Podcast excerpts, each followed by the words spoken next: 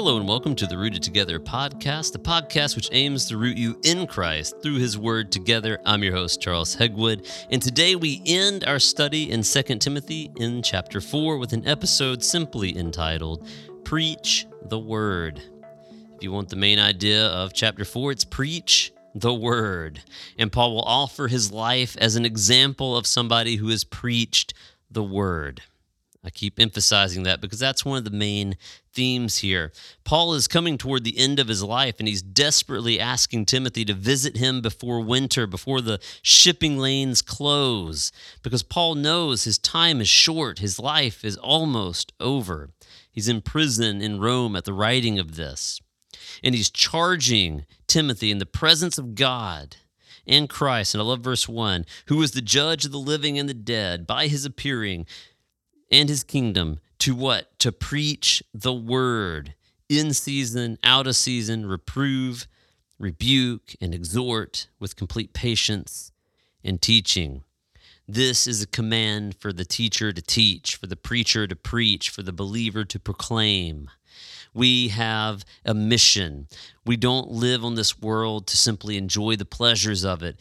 God has left us here on this earth as his followers to point people to himself. And that means even if you're an, a, a person who sits in the church every Sunday and you go, I'm not a teacher but you have a call to proclaim the gospel to your friends, your family, and your coworkers. If you are a teacher, you have a call to teach, you have the same call to share the gospel, but you also have a call to teach the word and to train other believers.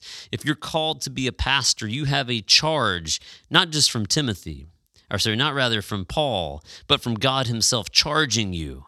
Preach the word through His Holy Spirit and through the fact that Scripture is God breathed. We talked about that last episode. This charge extends to us today. Every member of the church has the charge to proclaim the Word of God to a lost and dying world. And I love it in season, out of season, because the world doesn't like sound teaching. The time is coming where they're going to turn away from it. In fact, that time was already in Paul's time. It's definitely prevalent in our time today. People don't like good teaching. They don't like true teaching. They would rather have someone tickle their ears with fancy words and fantastic tales and feel good lessons. We don't want to be challenged. We don't want to be told that we are sinners. We don't want to be told that we must repent. And yet we can't get past that in the Word of God. It's everywhere. And Paul is saying, preach the word. People are going to try to turn away. What you do is you preach, do the work of an evangelist. So let's jump into the here. Uh, my highlight was verse 5. It jumps out to me.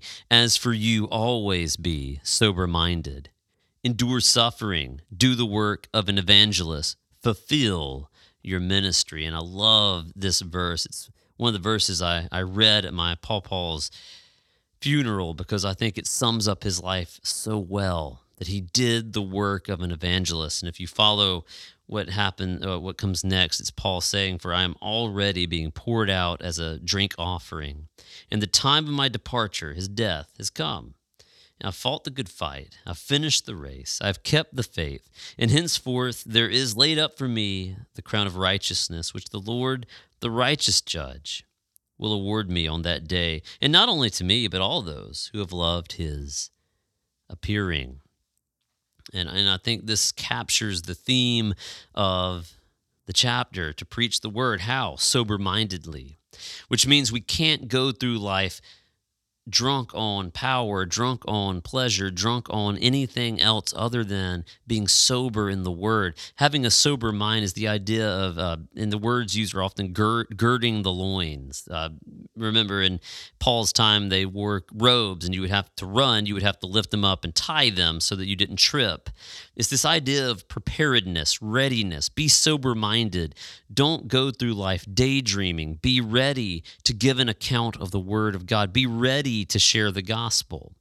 In fact, one of the reasons why most people don't share the gospel, you go, why, why don't you share the gospel? Well, I don't think about it.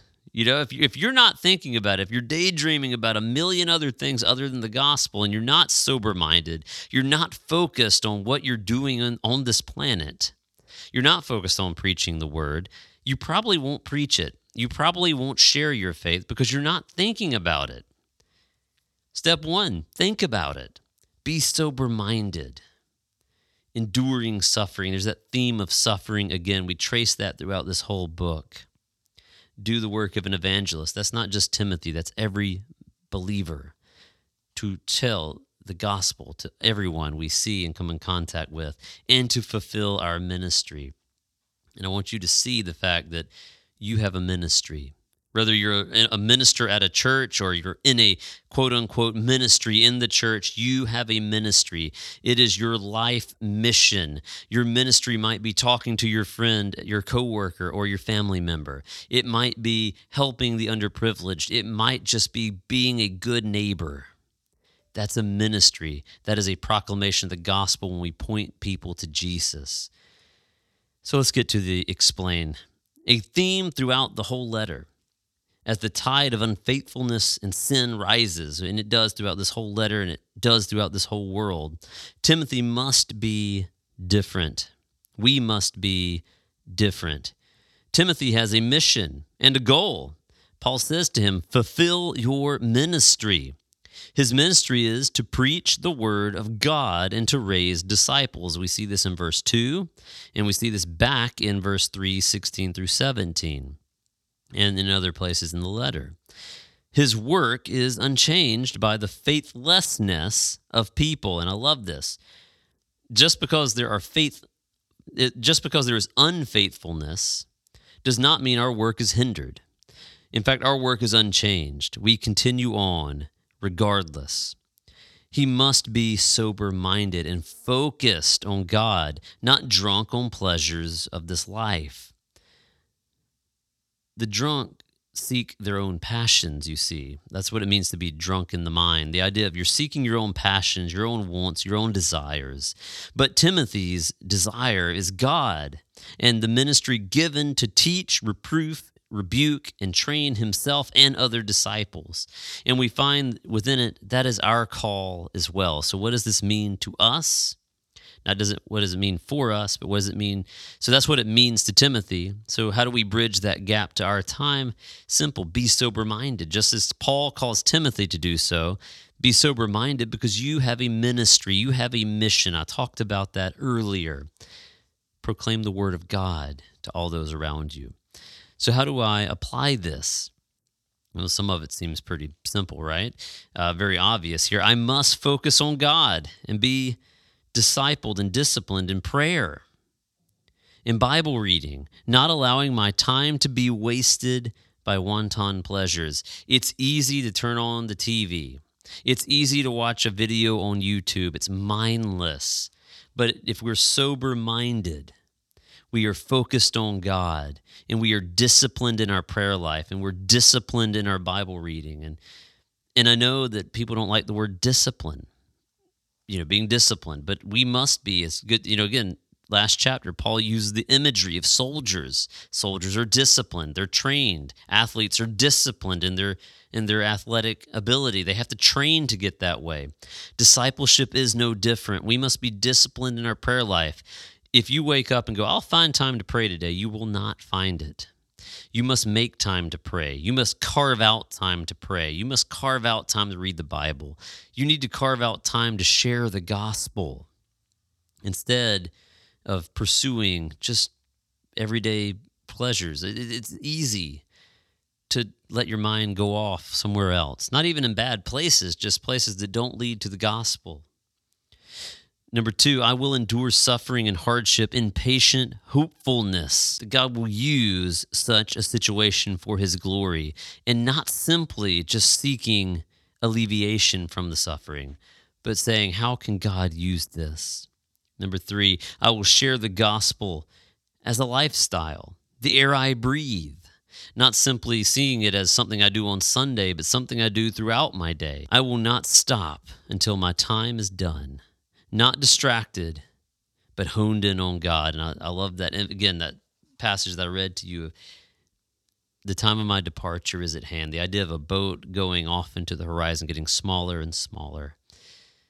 I will preach the gospel until my last my last breath. And I had the pleasure of meeting a 97 year old pastor who's still preaching, and what an inspiration that guy is. I hope I can be like him. As as much years, as many years as God gives me on this planet, I hope I fill them with proclaiming His word, both from the pulpit, from the lectern, teaching, or just from walking down the street talking to friends and family and coworkers, anyone who needs to hear the gospel. Let it be the air I breathe. Let it be the last thing on my breath. Father, the world around me is evil. It seems ever rising, seeking to swallow me up. But you are my rock. I will endure, for you hold on to me. You are worthy of my focus and readiness be my highest thought. Let me faithfully fulfill my ministry. Let your words be on my lips until you call me home. Forgive me for when I lose focus and when I despair. You are my hope. You hear me. Have mercy on me. Amen. Well, thank you for listening to Rooted Together, and thank you for joining me in 2 Timothy. And I look forward to joining you in 1 John next time. I'll see you there.